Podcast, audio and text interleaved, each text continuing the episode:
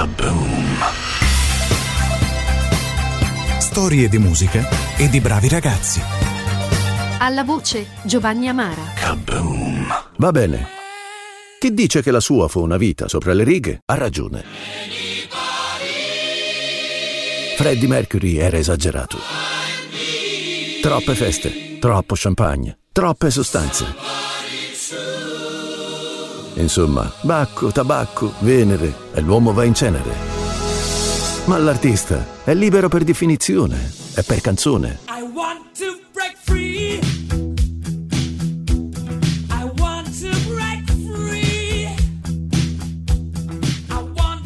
Magari se Freddie non avesse condotto quella vita, sarebbe stato un anonimo Farrok Bulsara, addetto ai bagagli all'aeroporto di Heathrow.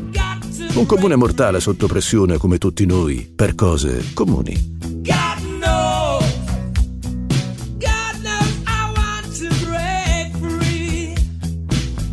Qualche nota biografica. Il padre faceva carriera nel British Colonial Office e Freddie nacque a Zanzibar, crebbe in India e si trasferì ancora adolescente nella contea del sesso medio, il Middlesex, in Inghilterra. Studia e si laurea in arti grafiche, cosa che gli tornerà utile per disegnare lo stemma della sua band.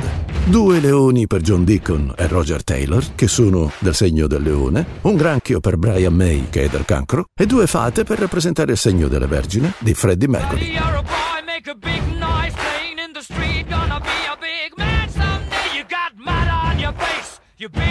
La Q e la corona rappresentano il nome della band, i Queen.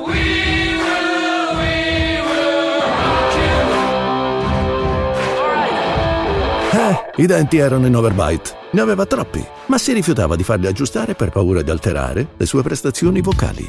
In effetti, le corde vocali di Freddie erano speciali, vibravano a 7,4 Hz, mentre noi comuni mortali oscilliamo fra 5,4 e 6,9, qualcosa in più per mia suocera.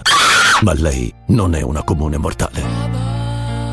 E non aveva solo i denti in doppio. Siccome le idee gli venivano di notte, per catturare l'ispirazione, la spalliera del suo letto confinava con la tastiera di un pianoforte verticale che gli suonava al contrario in qualsiasi momento. E le sue mani potevano piegarsi completamente all'indietro. Bohemian Rhapsody ne sa qualcosa.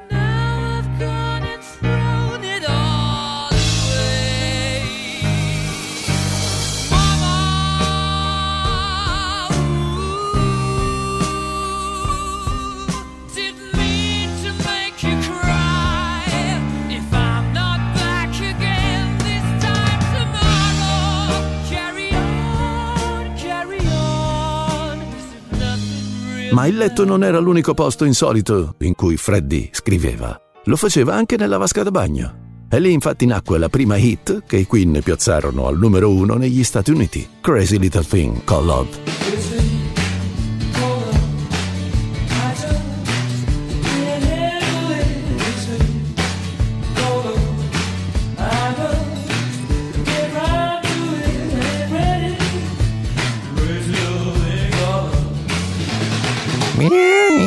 Amici gattofili, sappiate che Freddie amava i gatti e a un certo punto ne aveva fino a 10, ma ne aveva uno preferito e gli dedicò una canzone. In tutto il mondo ci saranno 4 gatti che possono vantare una canzone con dedica come questa, Delilah. Delilah.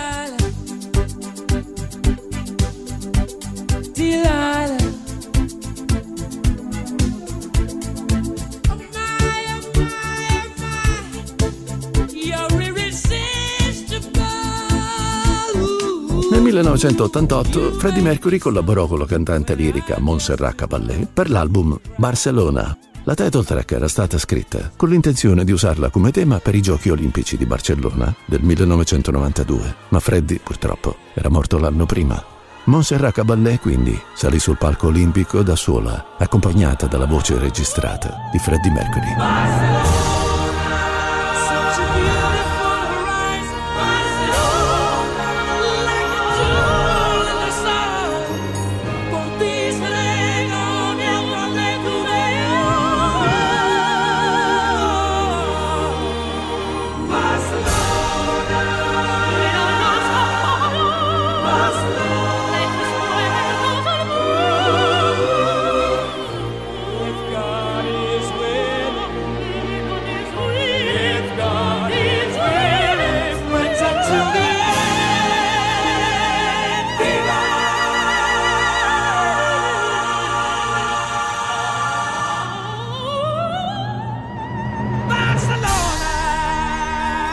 C'è un asteroide in orbita, scoperto nel 1991 e chiamato 17473. Ma il 1991 fu l'anno della morte di Freddie e l'asteroide fu ribattezzato Freddie Mercury.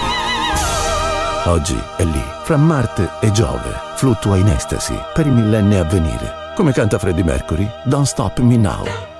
Mi sento vivo, sto fluttuando in estasi, quindi non fermarmi, perché mi sto divertendo. Ciao Freddie, ciao amici, alla prossima.